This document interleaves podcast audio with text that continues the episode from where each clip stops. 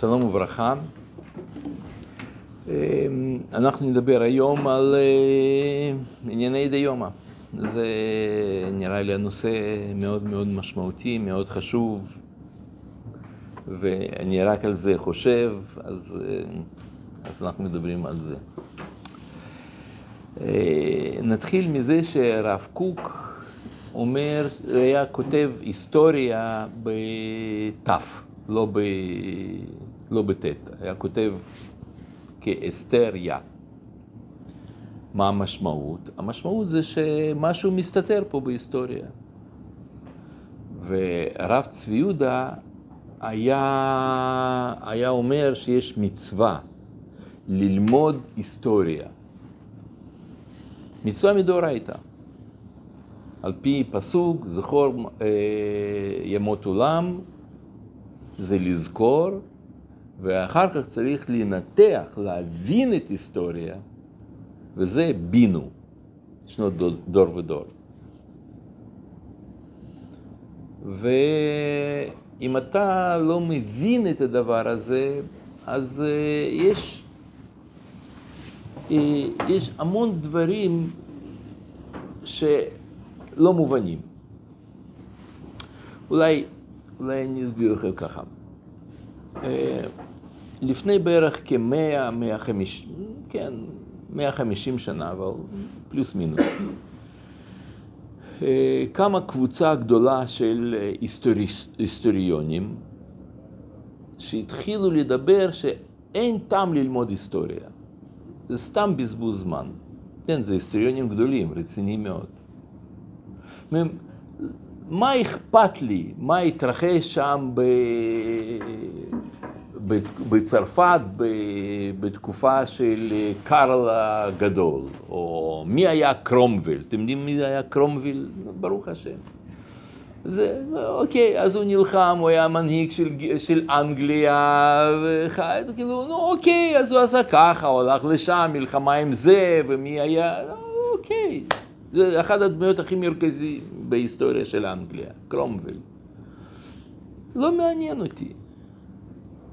במיוחד שזה, אני אומר עכשיו דברים גדולים, אבל יש שם פרטי פרטים של כל מיני המון המון המון המון פרטים שהיסטוריונים לומדים. ולמה לומדים את זה ולא לומדים משהו אחר? זה, זה, זה בלבול מאוד מאוד גדול בעולם של היסטוריה. אז הם אמרו, אה, היסטוריונים הללו, שזה נגיד ביניהם היה אוסוולד שפנגלר, היסטוריון גרמני, או ארנוין טוינבי, היסטוריון אנגלי, גם אחד מגדולי, ברדייף, מהיסטוריון רוסי, קארל יספרס, גם גרמני, והמון המון גדולים גדולים, הם אמרו את כל ה... אמרו, אין טעם ללמוד היסטוריה, חבל על הזמן. אז מה צריך לעשות? צריך ללמוד משמעות של היסטוריה. לא מה קרה, אלא מה זה אומר מה שקרה. ואז הם יסדו זרם חדש בהיסטוריה, שזה נקרא היסטוריוסופיה. הם התחילו לחלק את, את לימוד היסטוריה להיסטוריוגרפיה, כלומר, הרישום של היסטוריה, תיעוד היסטורי והבנות, חיפוש כל מיני חוקיות בהיסטוריה, שזה היסטוריוסופיה. ו, ויש כל מיני דעות, כל מיני רעיונות, איך אפשר להבין, לפענח, לפרש את היסטוריה. יש הרבה היסטוריונים שלכל אחד יש שיטה שלו איך, לפ... איך לפענח את זה. איך להסביר. אבל כל השיטות, איך שהם מסבירים, זה שיטות רציונליות, שכליות בלבד, בהיגיון. ואני חושב שמה שחי... שחסר שם זה היסטוריה רוחנית. לנסות להסתכל על ההיסטוריה במבט רוחני. ואם אתה לא מסתכל ככה, אז יש המון דברים שאתה לא תבין.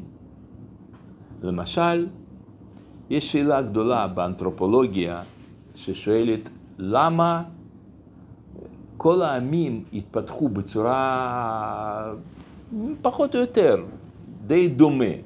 יש עם שמגיע לשיא שלו בתקופה כזאת, יש עם כזה, וכל התרבויות התפתחו, התפתחו, התפתחו, התפתחו, ואחת משפיעה על השני, ותמיד יש איזו תרבות על שהיא מובילה את כולם, אבל כולם, כולם פחות או יותר הולכים אחרי תרבות המובילה, וככה כל העולם מתפתח פחות או יותר אותו דבר.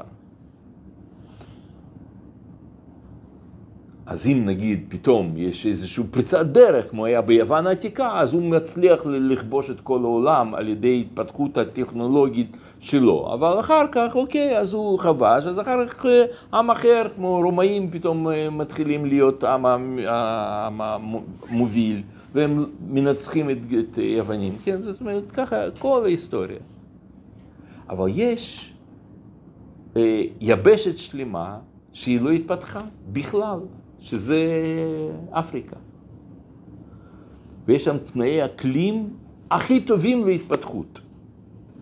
הם, אה, אנחנו מדמיינים לעצמנו, אפריקה שם הכל מדבר, סוואנה, הכל, ש... הכל חם ואי אפשר, אבל זה לא ככה. באפריקה יש מקומות, שם יש, אה, יש שם נהר, גרים קרוב לנהר, ויש שם מזג אוויר טוב, אנשים חיים ומתפתחים. יש היום הרבה מדינות באפריקה שהן אה, בסדר, כאילו... אבל כשאתה מסתכל אחורה, מאה שנה אחורה, אפריקה נמצאת בשלב פחות או יותר של תקופת אבן, ממש אבן. הם מסתובבים ערומים כמעט, יורים חץ וקשת במקרה הטוב, לא לכולם יש חץ וקשת, לא כולם הגיעו לפיתוח הזה של חץ וקשת.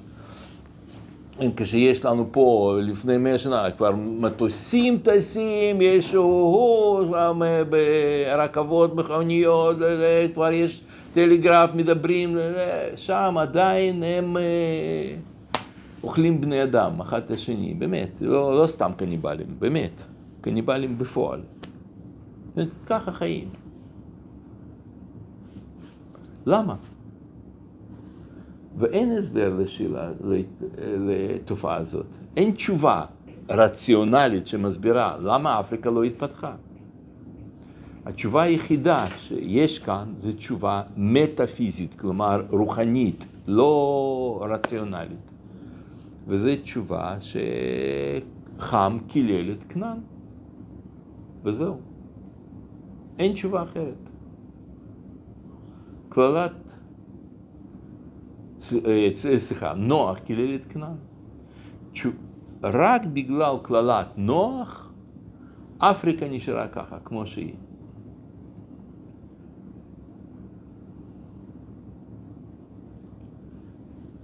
ו... ואותו דבר אפשר לראות גם ב... אמ, אפשר לראות את זה גם בעוד תופעה בעולם, שאין לה הסבר, וזה תופעת אנטישמיות. אתם יודעים, יש המון מחקרים בתחום הזה. מאמרים, ספרים, נכתבים, כולם מחפשים. למה? מה ההסבר הגיוני לאנטישמיות? ואין דעה. אחד שהיא עונה על כל השאלות. פה הם מסבירים אנטישמיות בגלל שיהודים היו זרים, אבל במקום אחר יהודים שם חיו המון המון שנים, בכל אופן את האנטישמיות.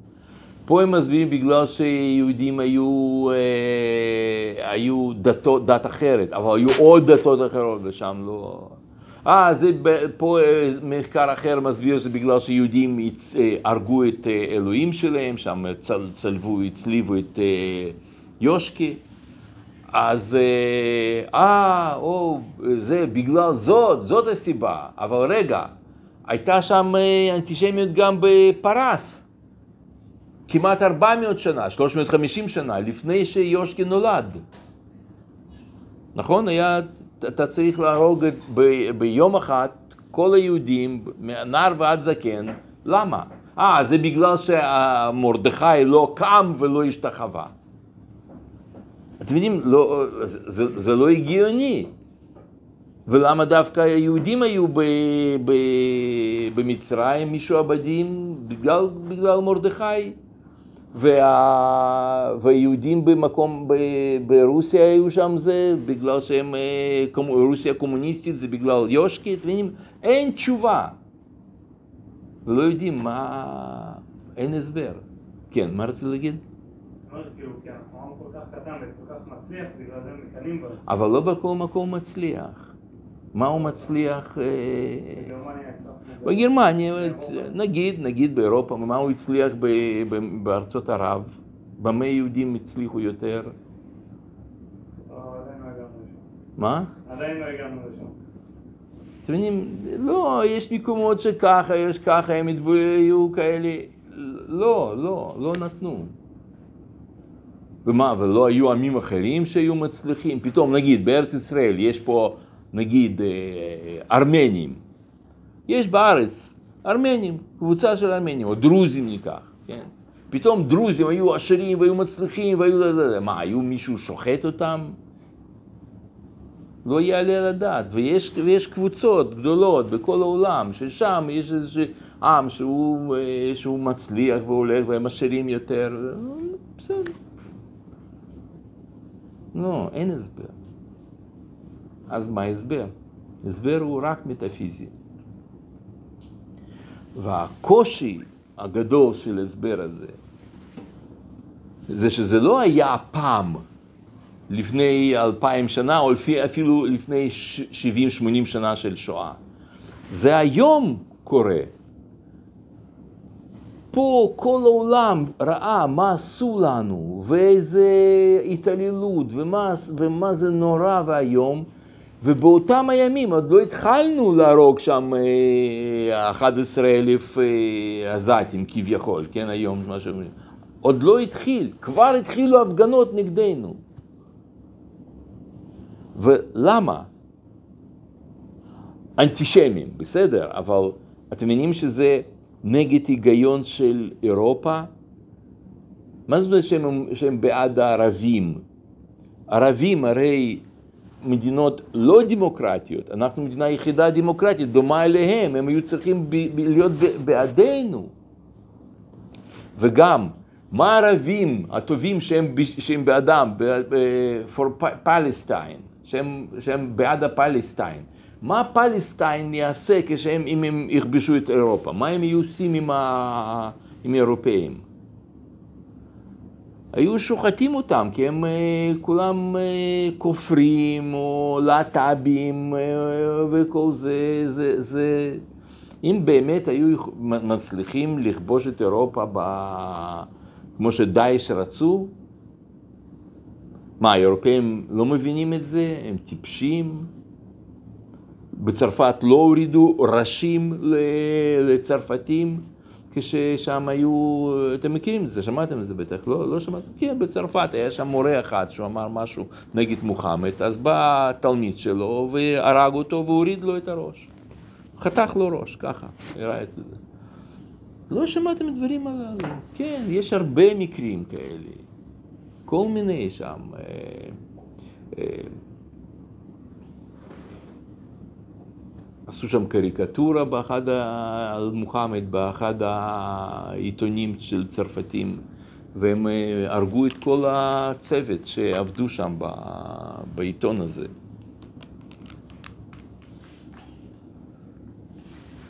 אז מה, הם לא מבינים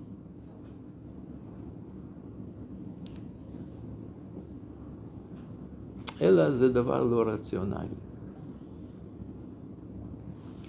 עכשיו, אז, אז מה הסיבה הרוחנית לדבר הזה? הסיבה הרוחנית היא, זה שמי שנלחם איתנו זה כוח... אמ, אתם יודעים מה, אולי לפני שאני אגיד לכם מה הסיבה הרוחנית, אני אתן לכם קודם אה, עוד, עוד דוגמה לחשיבה מטאפיזית בהיסטוריה. וזה, אתם זוכרים את הסיפור עם אה, ברכות שיעקב קיבל ועשיו אה, מעשיו במקום... אז תחשבו לרגע מה קרה שם? היה אבא שרצה לתת ברכה לבן הגדול שלו, והגיע הבן התאום, בן קטן יותר, בכמה דקות, והוא התחפש, הוא נתן לו ברכה במקום בן הגדול, ו... וזהו. אז נכון, זה ברכה, בן, ראשון, כן, נכון, נכון, אבל זה לא דבר לכאורה. לא דבר כל כך קריטי, כמו שאמר, הברכה לך, בברכה אחת לך אבא, ברכני גם אני אבי. בסדר, אז אני אברך אותך, הוא בירך אותו. אבל אתם יודעים, הקטע הזה, שעכשיו אני מדבר עליו, הוא קטע אחד הכי דרמטיים שיש בכל התורה כולה. תנסו לחשוב, אתם תראו שבתורה אין כמעט אמוציות, אין רגשות, אין תגובות אמוציונליות, כמעט לשום דבר, לא משנה מה קורה, תמיד דמויות שבתנ"ך לא מגיבות מבחינה, מבחינה רגשית. שם, אשתו של לוט הופכת לניצב מלח, מה התגובה של לוט? אין תגובה, כלום. וידום אהרון, בנים שלו מתים, אין תגובה. יש שם אה, כל מיני דברים מזעזעים, מתרחשים. אתם אף פעם לא תראו בכי, צרחות, אה, זעזועים, לא מתואר. מתוארים בדרך כלל פעולות, הוא עשה ככה, הוא עשה ככה, הלך, עשה, כאילו, ושרה ממנו נפטרת, אז אברהם הולך לבכותה עם קוף קטנה, עם כף קטנה. אין, אין רגש. הוא נותן לו שם משהו, שדה, יופי, משתחווה לו, תודה רבה, כאילו אין, אין שמחה, אין, אין בכי, אין כלום. אבל בפרשה הזאת, איזה צרחות. תנסו לדמיין, לזכור מה הלך שם. ויצחק ועשיו וכולם שם צורכים, בוכים, מש... ממש השתוללות של עשיו שם, הוא אומר, ו... ויצחק אומר שם, ויחרד חרדה גדולה עד מאוד. והוא יף, יעש את קולו, ויבק, ויגיד, ברכה אחת לך אבא, ברכן גם אני אביא, הבא אחיך במרמה, לקח ברכתה, יהרוג אותו, אני אהרוג אותו. נכון, יקרבו לב אבל אבי ויהרוג את אחי, והיא אומרת לו, אימא אומרת, תברח מפה, הוא יהרוג אותך, ככה זה הולך שם. על מה? על מה? מה קרה? זה שהוא לקח ממנו ברכה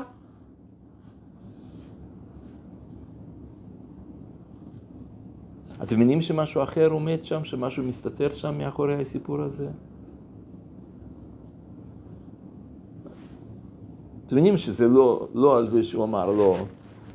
כן, ברוך תהיה בני, גם, אני, גם אתה ברוך תהיה, כן. אתם מבינים, משהו אחר שם הולך. מה? על מה הם, על מה הם רבים? מה הולך? אלא יצחק על ידי ברכה הזאת הכריע את היסטוריה של מין האנושי. וכולם מבינים את זה שם. יצחק, רבקה, אחרת מה פתאום שרבקה תשקר לבעלה ותצא את הקנוניה עם הבן, ישימו את, ה, את הפרווה של, עזים, שזה דומה, והוא יעשה את ה... ולעבוד ככה לאבא עיוור, כאילו, אה, זה כזה... אבל הם מבינים, אתה מכריע עכשיו את היסטוריה, היסטוריה של מין האנושי. איך בן אדם ייראה. אם כוח עשיו הוא יהיה כוח העיקרי בהיסטוריה, אז מי שינהיג את ההיסטוריה זה נאצים.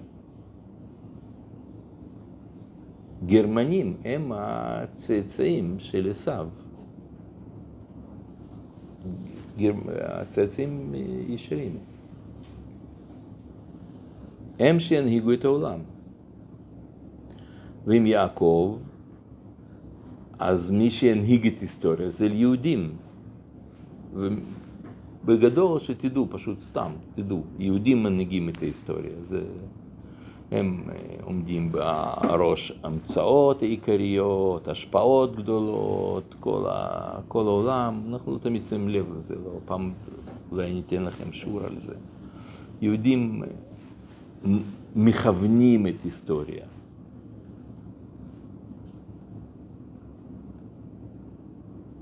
והם שם, כולם מבינים את זה. בסיפור עם יצחק, כולם מבינים, כולם יודעים על מה מדובר. ולכן זה כל כך דרמטי. אין, אין הרבה דברים בתורה כולה שהם כל כך מרכזיים, כל כך דרמטיים, כמו החלוקה הזאת שהייתה שם, ברכות של יעקב, ברכות של עשיו.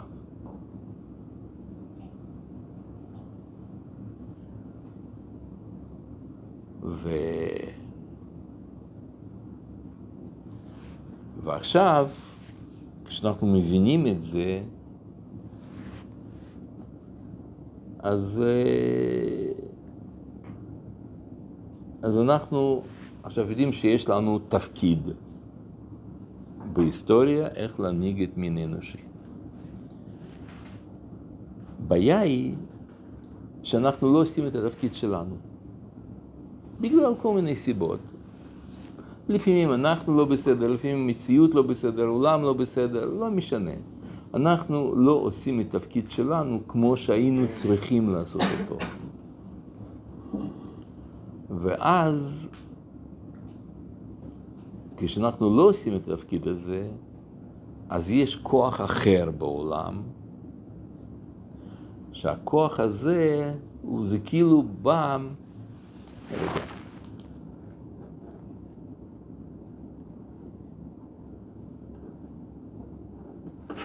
אז הכוח הזה בא ואומר, אה, אתה רואה? זה לא צודק. זה לא צודק מה שעכשיו קורה. למה נתת הקדוש ברוך הוא, כן, הוא בא כאילו בטרוניה לקדוש ברוך הוא, ליצחק, לכוח הזה של יצחק. אומר, למה נתת ברכות ליעקב?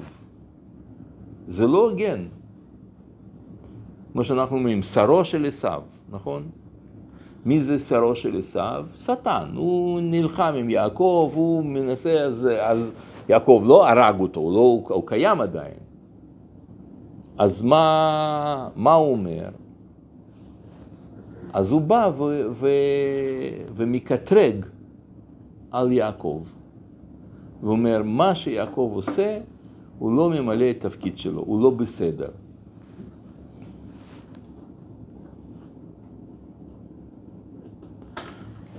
ו... ואז, כשהוא אומר את האמירה הזאת שלו, אז, אה, אז אנחנו קוראים לאמירה הזאת, או התנגדות הזאת של עשיו ליעקב, שהוא אומר שזה לא היה צריך, שזה היה לא הוגן, שיעקב לקח את זה לא, לא, אה, לא בצדק, ו... לא רק שהוא לקח את זה לא בצדק, אלא הוא, אוקיי, בסדר, גנבת ממני ברכות, בסדר. מה אתה עושה עם זה? שום דבר.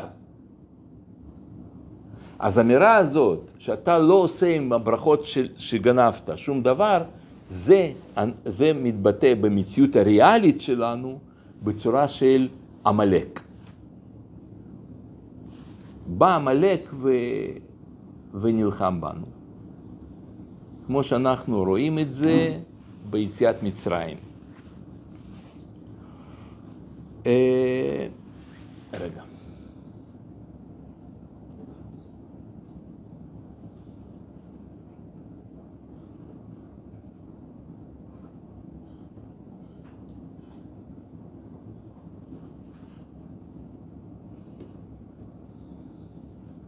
כן? מה אנחנו רואים ביציאת מצרים? יוצא עם, ואנחנו נפגשים עם כל מיני אויבים שלנו במשך ה-40 שנה, שנות נדודים במדבר. וזה מואבים ו... עוג מלך הבשן ומדיינים ושם וה... וכנענים וכל מיני, כל מיני, וגם עם פרעה יש לנו שם מתח ורצון לצאת, הוא לא נותן לנו לצאת, אויבי ישראל, כל אויבי, כל האויבים שלנו במשך כל התקופות. עם כולם אנחנו נמצאים במאבק כזה שאנחנו באים אליהם ואז יש מאבק. חוץ מעמלק. עמלק הם היחידים שהם באים אלינו ואין להם שום אינטרס פה. זאת אומרת, גם כשפלישתים משתלטים על ארץ ישראל, או כל זה, זה, יש להם רצון מסוים, משהו, משהו אה, מעשי.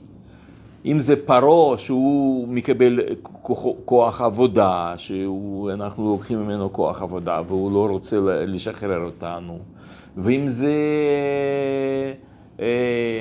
עמונים אה, או מואב, אז, אז, אנחנו, אז הם חוששים שאנחנו רוצ, רוצים ללחך אותו כ, כסף השדה. ואם זה אדומים, אז הם חוששים שאנחנו ניקח את הארץ שלהם, את השטח שלהם. תמיד יש איזשהו עניין, אבל בעניין של עמלק, כלום. אנחנו יצאנו ממצרים, הולכים לארץ ישראל, לא עוברים את ארץ עמלק, ופתאום בא עמלק ונלחם. עכשיו, כדי לבוא להילחם אתם מבינים שזה לא פשוט באותם ימים לזוז ממקום למקום? בלי מטוסים, בלי רכבות, בלי אוניות, בלי שום דבר, וזה, באים. כמה הם באו? כמה הם היו אנשים שבאו, שהלכו מארץ שלהם לאר, למדבר להילחם עם בני ישראל? בערך. כמה כמות שלהם היה? אלפיים איש? שלושת אלפים? עשר אלף? עשרים אלף? בערך. אתם מבינים שמדובר שם במלחמת עמלק, עמלק, שמשה מרים ידיו וגובר ישראל, וכשמשה מוריד ידיים, אז מי גובר? עמלק.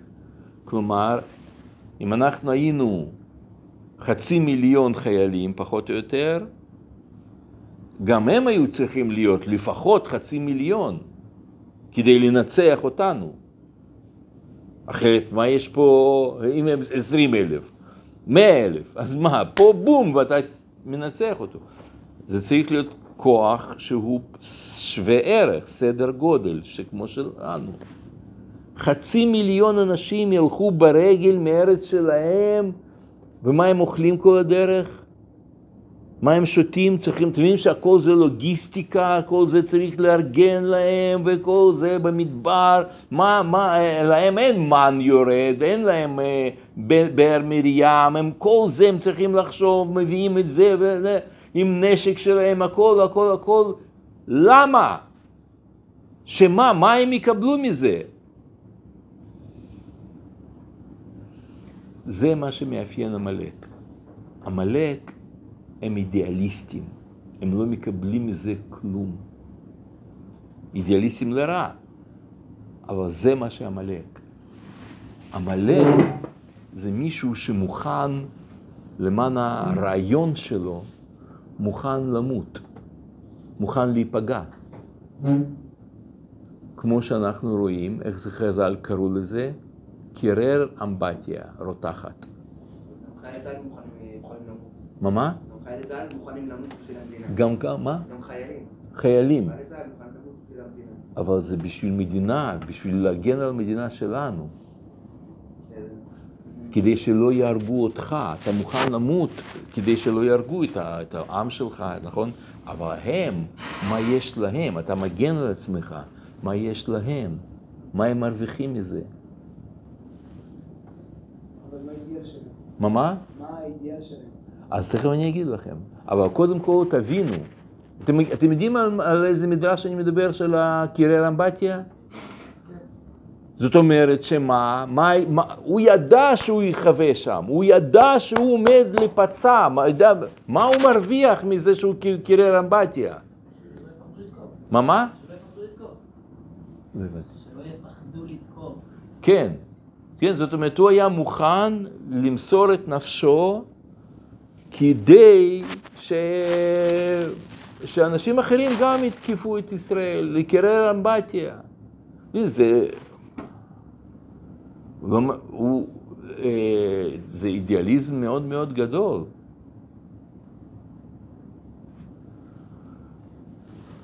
עכשיו,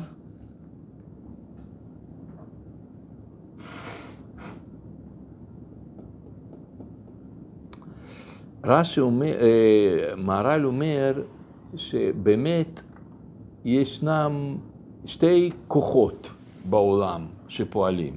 באמת, באמת, כל השאר זה לא כוחות העיקריים. הם נלווים וזה וזה. מהר"ל בנצח ישראל אומר, יש רק שתי כוחות. אחד זה ישראל והשני זה עמלק. וכל השאר זה גוונים שונים של העמלקיות של הכוחות האחרים. והם, אה, שניהם נקראים ראשית. בראשית ברא אלוקים, בישראל, או למען ישראל, בשביל ישראל, בראשית, ואותה ראשית, ככה נקרא גם עמלק. ראשית גויים עמלק. יש שתי ראשית בעולם. ישראל ועמלק. עשיו ויעקב. זה שתי כוחות. יש, אה, יש אה, כזה ספר שכתב אותו חבר של היטלר, ועשו מזה אחר כך מין המחשה כזאת, שהיטלר אה, אומר ש... שכל מה שאנחנו עושים מלחמה וכל מה, הוא שאל אותו, הרמן ראושינג קוראים לחבר הזה של היטלר. אז הראושינג שואל את, בספר שנקרא שפרכט מיט היטלר, ככה זה שם הספר. שפרכט, כאילו השיחות, מיט ההיטלר. והוא אומר, הוא פעם שאל אותו, מה יש לך עם יהודים? למה אתה עושה את כל הדברים האלה, כל כך נלחם בשביל יהודים וזה זה? אז היטלר אמר לו שיש בעולם שתי כוחות, אני והם. אנחנו הגרמנים ויהודים. הוא כאילו קרא את מהר"ל. כל השאר זה מינינגלס, כאילו חסר משמעות. אני קראתי את זה באנגלית, אז אני מצטט לכם את זה באנגלית.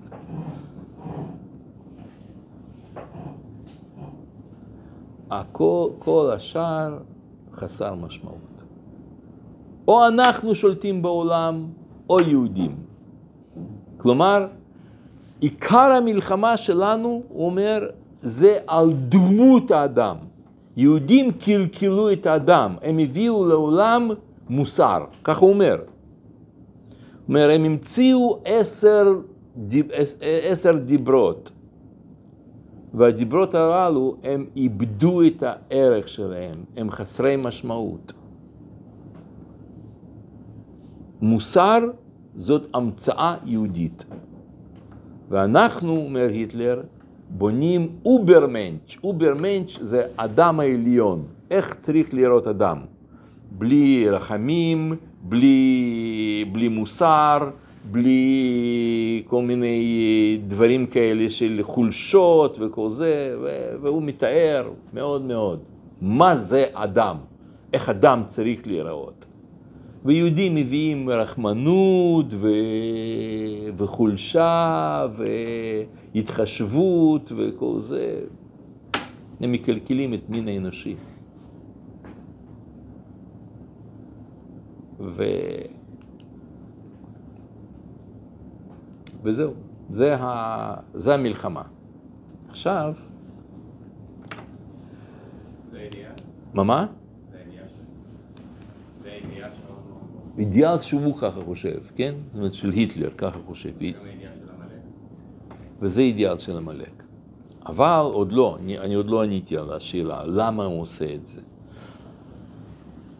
עכשיו, הוא אומר, עכשיו הכוח הזה, עמלקי, הוא כל פעם זז. אתם זוכרים שהיטלר קרא לעצמו, הוא היה גזע ארי, כן? הם קראו לעצמו ארים. ארי זה, כאילו, מאיפה זה בא? למה הם קוראים לעצמם ארים ולא אינדיאנים? מה, מה, מה הקשר ל... מה ארי? מתברר שארים, הארים הראשונים, שהיטלר ראה את עצמו המשך של ארים, הם באים, אתם יודעים מאיפה? מפרס. מקור של מושג ארי זה פרס, איראנים, איראן, ככה, פרס נקרא באנגלית, נכון? איראן. זה בא מארים. ו... והיטלר ראה את עצמו המשך של גזע ארי שמקור שלו בפרס, ממש כמו, כמו עם המן הרשע. כמו הגגים. עכשיו אני מקריא לכם קטע מוויקיפדיה. לעם הקדום מונה כשם ארי, אריאן, מהמילה אריה בסנקריט. סנקריט זה שפה, כן? שפירושו אדם עליון או אדם אציל. לכן הוא ראה את עצמו ארי. רק שנייה.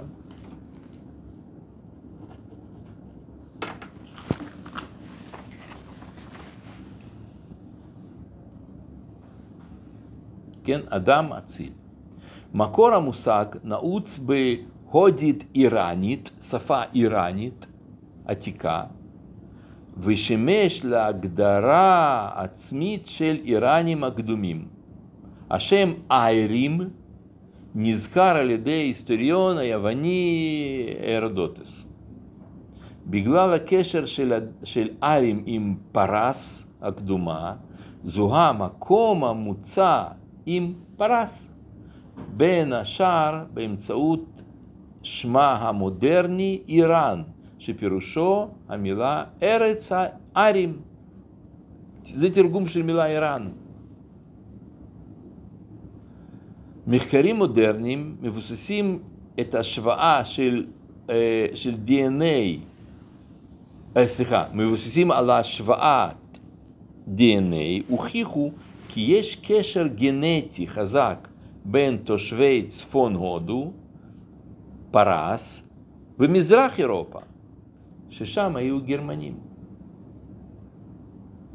הבולטים ביותר בשימוש בתיאוריה זו היו הנאצים שטענו באמצעות תורת הגזע שפיתחו כי הארים מחולקים לתתי גזעים שונים, איכותיים יותר או פחות, וכשהעמים הגרמניים ובכללם הנורדים, כלומר הצפונים מצפון אירופה, נמצאים בראש הרשימה.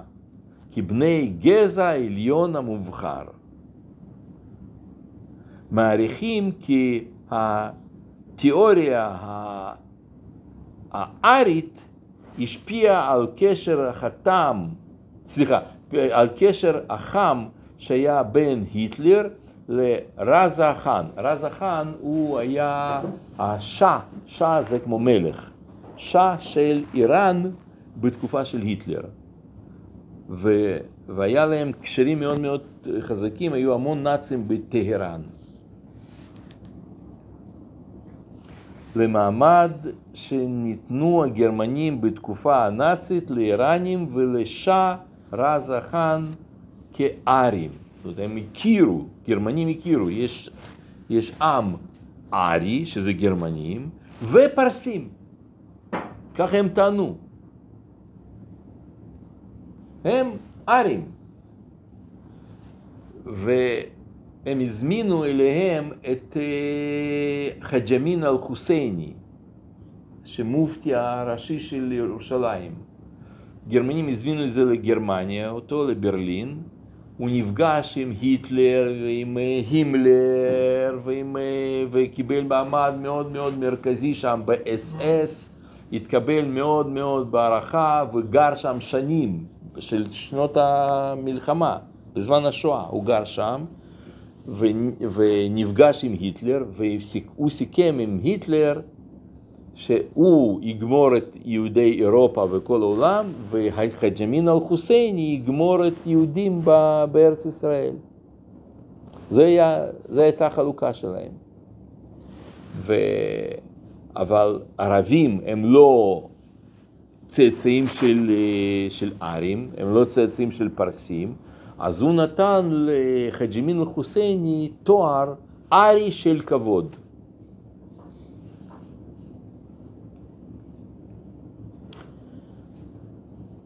זהו. עכשיו אנחנו מגיעים לתקופה שלנו.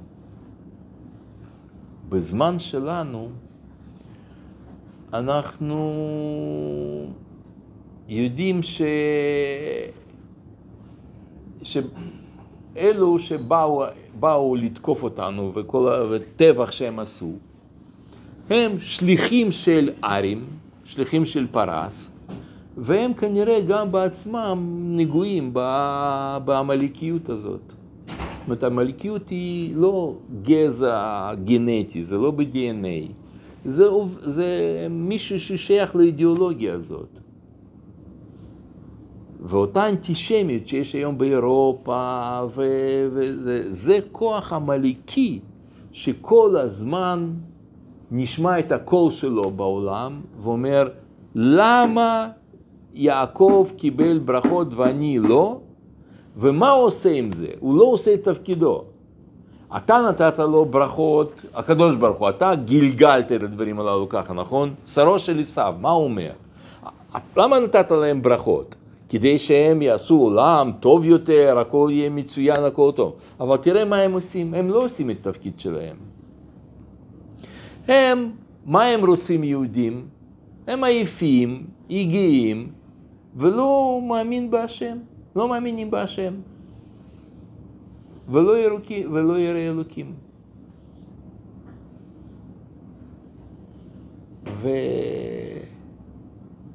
ולכן זה לא צודק. ובאמת יש מדרש כזה שאומר שעד שיתייבשו דמעות של עשיו, גאולה לא תבוא, משיח לא, לא יבוא. בגלל שיש לו טענה לכאורה צודקת. מה היהודים עושים עם הברכות שלי? לא עושים זה שום דבר, הם עושים את זה מסיבות. מסיבות, רוקדים, סמים, עניינים, הם רוצים לעשות פה מזרח התיכון אה, חדש, רוצים להיות פה... הם, הם לא באמת מנהיגים את העולם, הם היו צריכים להיכנס לארץ, להקים מלכות, לבנות, אה, למחות זכר עמלק, לבנות בית המקדש. הם לא בונים את זה, לא עושים את זה. אז זה לא צודק. וזה כוח האנטישמיות. זאת טענה שיש לה יסוד מסוים צודק. אתם לא עושים את תפקידכם. ואם תחשבו בהיגיון, אתם תבינו שאנחנו היינו בסכנה מאוד מאוד מאוד מאוד גדולה לפני הטבח הזה. לא רק סכנה ביטחונית, שיש להם שם טילים, יכולים לירות וכל זה, לא. אם לא היה קורה כלום, לא הייתה התקפה והערבים היו עושים איתנו שלום והכל היה מצוין. לאן מדינת ישראל הלכה לפני חודש וחצי? מה היה, לאן, לאן, מה היה, לאן היו פנים של מדינת ישראל? אתם מבינים שאם זה ככה, כמו שזה היה לפני חודש וחצי, אם ככה היה נמשך עוד עשרים שנה, לא הייתה מדינת ישראל? אתם שמתם לב שיש במדינה עניין כזה של, של אה, אינטגרציה, מה שנקרא, שערבים יהיו רוקחים ורופאים וייכנסו לכל המערכות ושזה... אתם מבינים שזה לא היה נשאר ככה? ואתם זוכרים שבבחירות האחרונות, כשאלו עכשיו שהיו, אז האלטרנטיבה לביבי זה היה לפיד, היה שם מדובר 61, כל- אה, 61 או 60-60, נכון? פחות או יותר, זה, על זה דובר, 60-60. מה היו 60 של לפיד? מי היה ב-60 של לפיד? היה גנץ, ליברמן, מרץ אה, עבודה, מי עוד? ערבים, מחמוד עבאס, נכון? ומי עוד? עדיין אין, אין 60. מי? נכון, אחמד טיבי. נכון, זאת אומרת, הם היו חלק בלתי נפרד לאלטרנטיבה של הקמת ממשלה, שאחמד טיבי, איימן עודה, כלומר המפלגה הערבית העוינת. מחמוד עבאס הוא חבר שלנו, הוא, הוא אוהב ישראל, הוא אחד מ, מ, משלנו. הוא היה בממשלה, נכון? הוא חלק קיבל 52 מיליארד דולר, את השקל, אז ברור שהוא בעדינו. אבל אחמד טיבי הוא אויב שלנו, נכון? הוא גם היה חלק מ-60. אתם מבינים לאן הכל הלך? מה ציפה לנו, מה חיכה לנו? ואתם חושבים שמהפכה במדינה זה משהו וואו וואו וואו, זה לוקח קשה, המון זמן וכל זה? בכלל לא. אני הייתי ברוסיה, באתי לביקור, כשהייתה שם מהפכה. זה ככה מהר קורה. מהר מאוד. הייתה ברית המועצות, ותוך זמן קצר זה הפך להיות, ל... הייתה אימפריה. פתאום הכל הכל התפרק. תוך זמן מאוד מאוד קצר, ראיתי זה במו עיניי, איך מדינה, מעצמת על, שהיו בה 250 מיליון תושבים, זה היה האוכלוסייה של רוסיה לפני שברית המועצות נפלה, כן? היו שם 15 רפובליקות, שם אה, אסטוניה, לטביה, ליטא, מולדובה, ג'ורג'יה, אוזבקיסטן, ארמניה, כן, מדינות, מדינות, היו שם, הם היו 250 מיליון תושבים, ותוך זמן מאוד מאוד קצר, תוך כמה חודשים, זה פתאום רוסיה התפרקה, ברית המועצות התפרק, ונהיה ממנה 150 מיליון. חצי כמעט, בום. וכל המוסדות שהיו שם, הכל, הכל קרס. מדינה קרסה. ראיתי את זה, איך עושים את זה, איך, איך זה קורה. יש הרבה מדינות שהן קרסו, כמו מדינות שאתם, אה, שהיו לפני 30 שנה, היו מדינות חזקות, כמו צ'כוסלובקיה, כמו יוגוסלביה, כמו רודזיה הייתה מדינה, אין היום מדינות כאלה, אתם לא שמעתם עליהן יותר. שמעתם מדינה יוגוסלביה? לא, יש היום סרביה, חורבטיה, מקדוניה. אין יוגוסלביה, פעם הייתה יוגוסלביה, התפרקה. יש מדינות שהן קורסות, שהן נעלמות. אנחנו היינו בדרך. לאיבוד איבוד שלטון יהודי במדינת ישראל.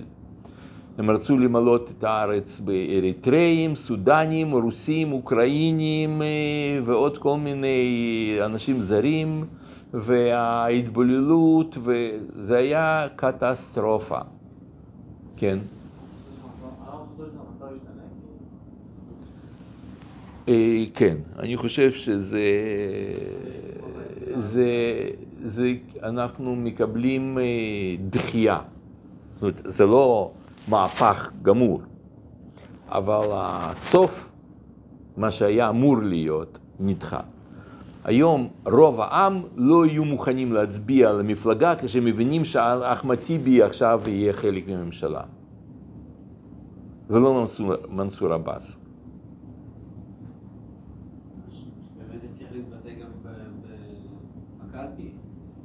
מה? זה באמת צריך להתבטא בקלפי, אנשים לא ישכחו מהר. כן, כן, לא ישכחו. הם, נכון שהם לא, הם, הם יצביעו גנץ, אבל רוב רובם, אני חושב, אבל, אבל גנץ לא ילך להקים ממשלה עם ערבים. ומה אתה חושב פתרון? בסוף כאילו מחלוקות אה, מאוד עמוקות שהיו פה גם לפני, הם- ימשיכו להיות. מה הפתרון? זהו, אני חושב מה ש- הפתרון כן. כן, אני חושב שמה ש, מה שעומד להיות זה שאנחנו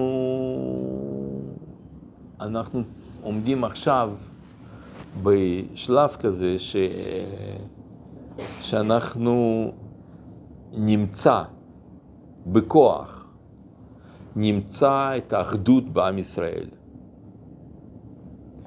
כמו שאומר, אתה עייף ויגע ולא ירא אלוקים. אתה תמצא אחדות בעם ישראל, וגם אה, תהיה אה, התקרבות גדולה למסורת ישראל. לא יודע אם אתם מכירים, אתם רואים, אבל יש היום בצבא התקרבות מאוד מאוד גדולה למסורת ישראל. אני לא חושב שכולם יהיו דתיים או יתחילו ללכת עם כיפה וכל זה, אבל, אבל פעם זה כל דבר שהיה קשור למסורת זה היה נקרא הדתה. היום אנחנו לא שם. יש רוב העם שהוא לא, הוא, הוא רוצה מסורת, כן?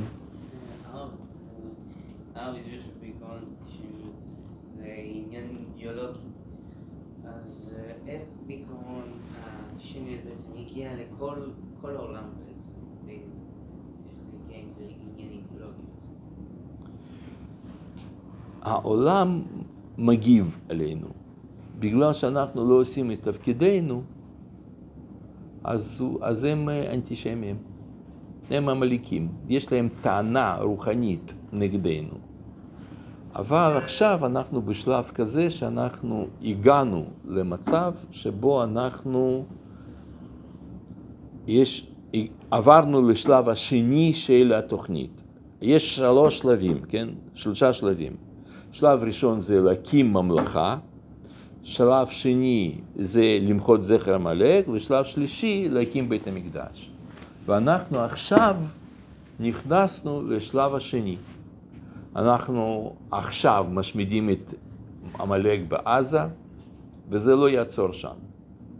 לא, פשוט אין לנו ברירה. אנחנו נצטרך לעשות מלחמה עם חיזבאללה, זה, שלב, זה, זה חלק מהזה, ואחר כך אנחנו נילחם עם איראן. כך או אחרת, לא משנה. אבל אנחנו נשמיד את, ה, את העמלק. כן?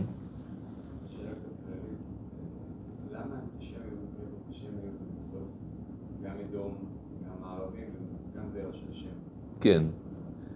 גם, כן, האדום ו... ואסלאם זה שתי כוחות שהם כמו עשיו וישמעאל, זה שתי כוחות שהם בעצם באים להשמיד אותנו. הם בעצם נלחמים נגדנו. והם משפיעים, הערבים הם מושפעים מה... מה... מהכוחות הללו. כמו, ש... כמו שאמרתי, חאג' אמין אל-חוסייני מושפע מגרמנים, והחמאס מושפע מאיראן, כל זה, זה כוחות של, של עמלק. עמלק. מה? עמלק הוא, הוא נכד של עשיו. הוא בן של, הוא, הוא, בן- הוא בן של, אה, של אליפז. כן, נכון, נכון. ארי. נכון. אה, זה סתם מונח. זה אנשים המציאו מונח הזה, לפני 200 שנה לא היה מונח כזה שנקרא אנטישמי, זה אנשים פשוט המציאו, פילוסופים בצרפת קראו לזה ככה, הם לא, היו, לא ידעו איך לקרוא לזה. אנחנו, זה באמת מה שנקרא, זה יודופוביה. אנטישמים הם לא נגד שמים, הם נגד יהודים. אז זה נקרא יודופוביה, זה יותר מונח יותר מדויק, פשוט משתמשים בזה כי ככה רגילים. ועכשיו אנחנו בשלב הזה, אנחנו עברנו לשלב השני של תוכנית האלוקית בניית בית המקדש. מחיית זכר עמלק. ובעזרת השם, כשאנחנו נגמור את השלב הזה, ויכול להיות שאנחנו נראה את זה בהיסטוריה שלנו, במו עינינו, אנחנו נתחיל לעבור לשלב השלישי. וזה, וזה ה... ה... זה מה שעכשיו מתרחש, באמת. זה השורש רוחני של המלחמה הזאת. טוב, נעצור כאן.